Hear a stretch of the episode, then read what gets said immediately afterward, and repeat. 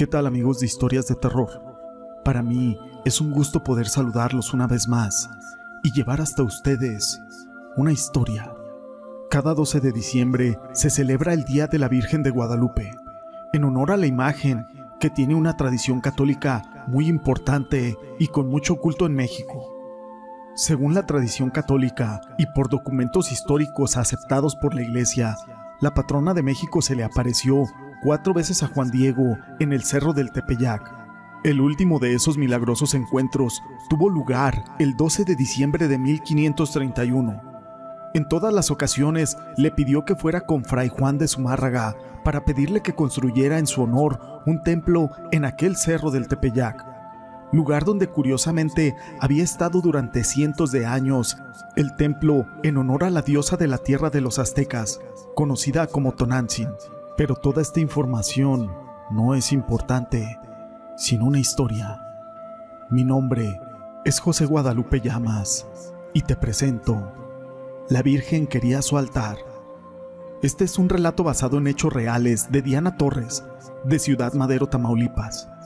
Hace cinco años, en el año 2015, me heredaron una casa en la colonia Primero de Mayo, en donde vivió mi tío Alfredo, un hermano de mi mamá, que tenía más de tres años de haber fallecido y nunca se casó ni tuvo familia. En la casa, en el poco tiempo, con la humedad y como estaba deshabitada se mancharon las paredes.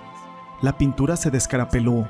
También le hacía falta reparar algunas cosas, como puertas, ventanas, tanto de las recámaras como de la cocina, en donde había un comedor y algunas cosas que fueron de mi tío cuando él aún vivía ahí. Así que contraté a algunos trabajadores y les indiqué de qué es de lo que se trataba y lo que yo quería con respecto a la casa, desde pintura y trabajos de albañilería. Al mes me entregaron la casa lista, pintada y reparada, así que yo me fui a vivir con mi hija. Aún recuerdo que el encargado de la reparación me entregó un cuadro de la Virgen de Guadalupe y me dijo, quitamos el altar para poder pintar, pero yo no le di mucha importancia, solamente le comenté, sí, está bien, póngame ahí el cuadro en la sala, mas no sabía de dónde lo habían quitado. Ya viviendo ahí, el cuadro de la Virgen de Guadalupe andaba rodando de un lado para otro, y yo no lo tenía en un lugar fijo, así que empezaron a suceder cosas muy extrañas en la casa. La primera, aún recuerdo, eran las dos de la mañana cuando escuché que abrieron la regadera del baño, como si alguien se estuviera bañando. Yo me levanté muy asustada y veo a mi hija acostada conmigo. Me fui en silencio para ver qué es lo que pasaba, pensando que posiblemente se había roto alguna manguera del agua o algún desperfecto, y que por eso se escuchaba tal vez. Así que abrí la puerta del baño, pero ya no se escuchó nada. Aparte, estaba todo seco, no había señales de que estuviera mojado.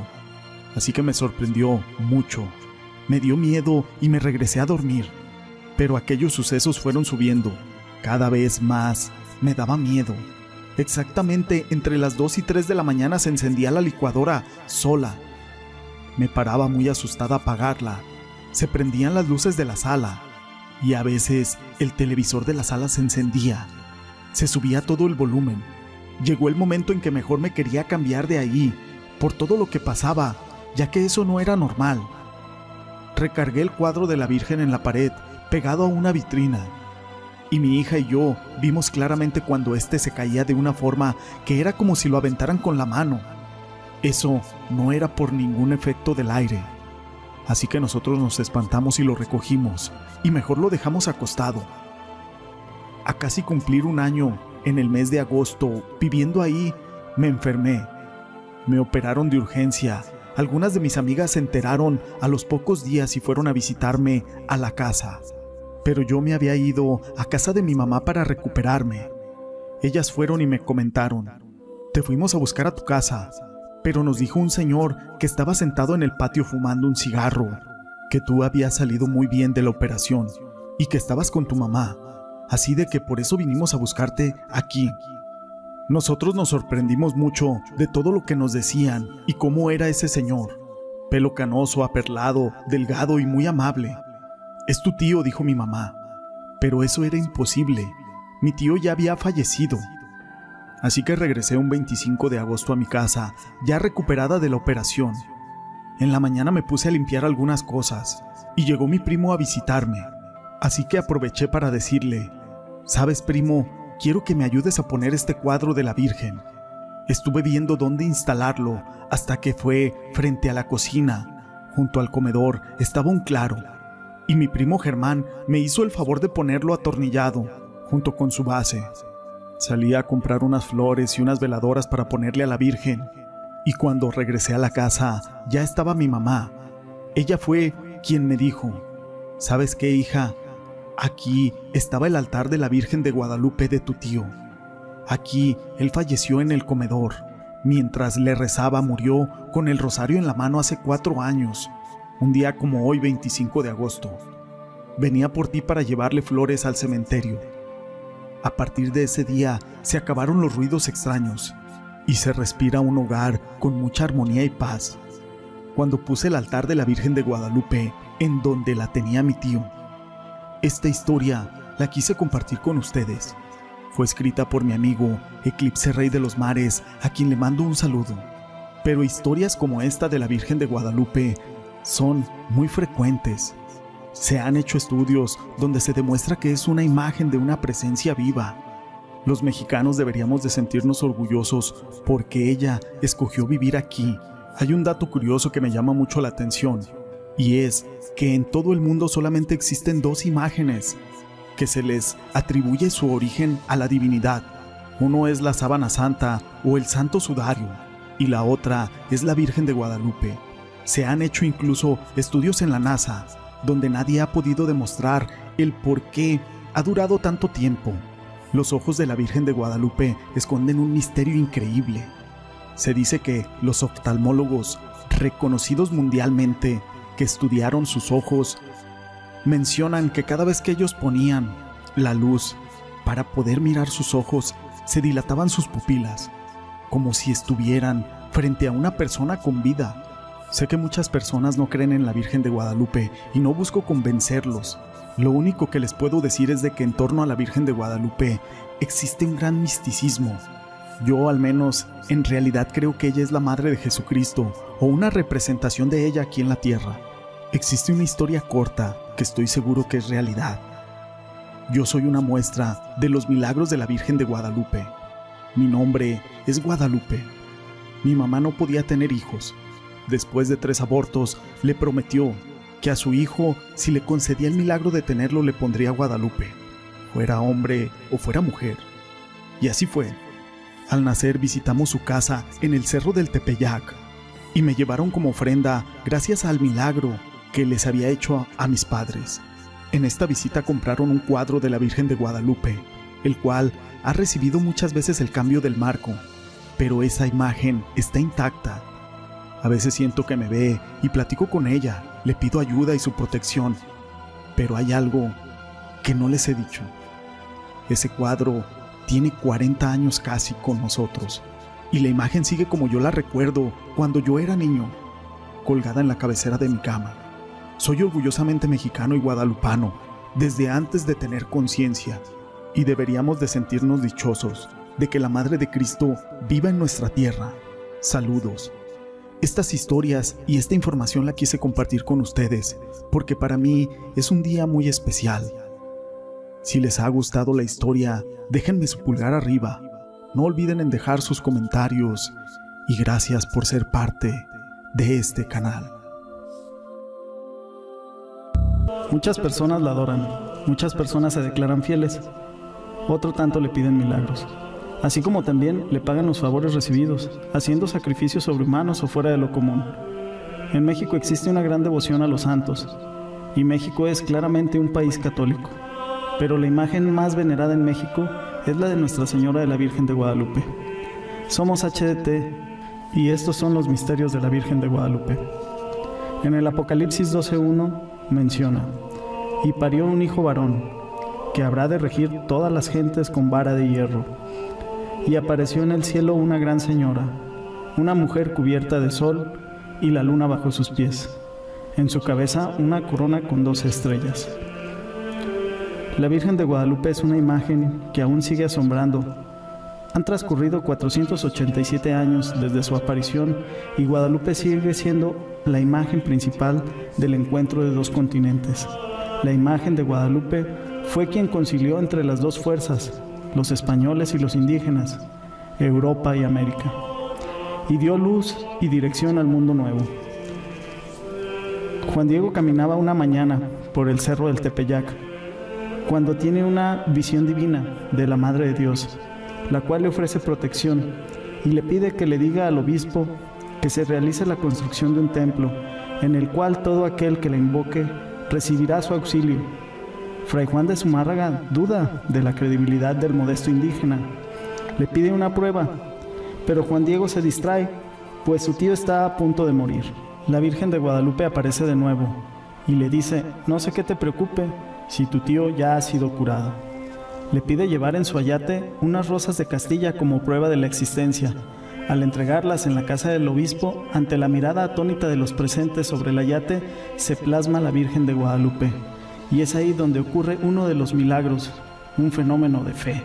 Hasta ahora uno de los más importantes y significativos de la humanidad. La Virgen de Guadalupe es una imagen, donde se encuentran estrellas, las cuales coinciden con la posición de las estrellas en el cielo el día de la aparición, las cuales coinciden inexplicablemente. Otro de los enigmas que llama la atención es la relacionada a la naturaleza de la imagen guadalupana. Es la única imagen mariana que no se atribuye a la creación humana, es decir, que su origen es divino. La imagen se encuentra plasmada sobre una tela de un ayate, el ayate es una prenda de vestir indígena que se utilizaba para abrigarse, así como para cargar cosas.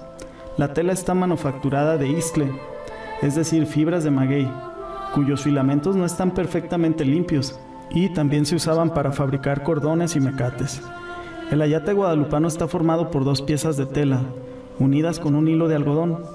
Los colores de la imagen también son una rara maravilla, ya que se asegura que en el ayate hay cuatro técnicas de pintura. El rostro, las manos, parecen ser al óleo. La túnica, el ángel, las manos, al temple. El manto, al aguace y los rayos, al fresco.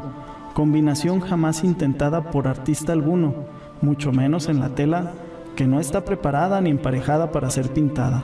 Tampoco se han encontrado señales de pincel alguno. En 1846, mientras se limpiaba el marco de plata que resguardaba la imagen, se derramó ácido nítrico sobre la tela. De acuerdo a la reacción química conocida, debería de haberse deshecho la imagen. Pero, ¿qué creen? Poco a poco se está recuperando por sí sola la imagen.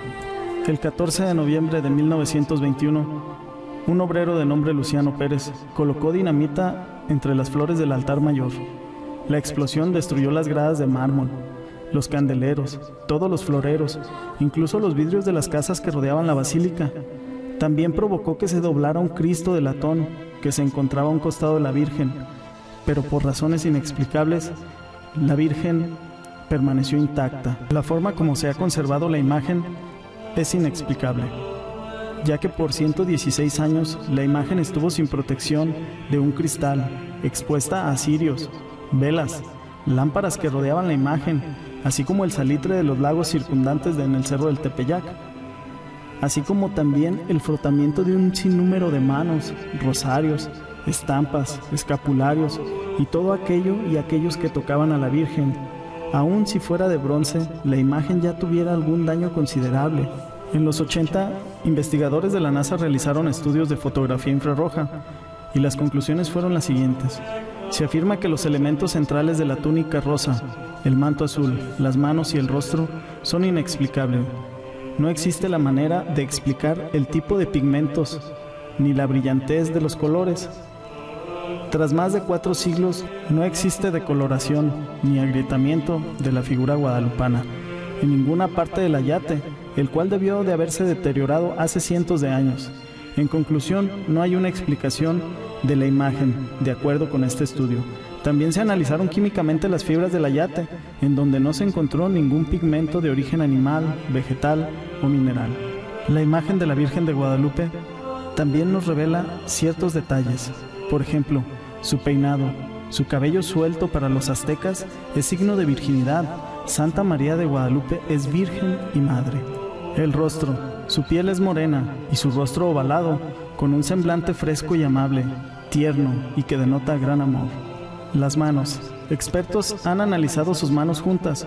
Una es más clara y estilizada, mientras la otra es más morena y robusta, lo cual se interpreta como la unión entre dos razas, añadiendo que representa la oración por un pueblo. El cinto en el vientre. El amarre en su vientre oscuro significa embarazo de las mujeres indígenas. Y la apariencia de su abdomen es abultado, mostrando un embarazo avanzado. Los dos extremos en los que cae el cinto representa para los náhuatl el fin de un ciclo y el nacimiento de una nueva era. Los rayos del sol. La silueta de la Virgen Madre rodeada de rayos dorados, es decir, es la madre de la luz, del sol, del niño. El sol que ella lo hace descender al centro de la luna, que eso significa en náhuatl México. La palabra México es Metziko, que significa el centro de la luna. La luna, además de la llegada a México, simboliza la fecundidad, el nacimiento y la vida. La flor, esta flor representa la presencia de Dios, es el máximo símbolo náhuatl, el ángel. Las alas del ángel al pie de la Virgen son similares a las del pájaro mexicano Sinitzcan, que Juan Diego señaló como el anunciador de la morenita del Tepeyac. Los ojos de la Virgen. En el ojo izquierdo de la Virgen de Guadalupe aparece reflejada una figura humana, un busto humano, que puede captarse a simple vista, la silueta de un hombre barbado que en un principio se pensó que era Juan Diego. Entre los años 1950 y 1970, 12 oftalmólogos analizaron el ayate y aplicaron oftalmoscopios de alta potencia. Descubren que todos coinciden en lo mismo. Estas personas afirman que están revisando los ojos de un ser vivo. Entre más pasa el tiempo, más descubrimientos asombrosos se generan.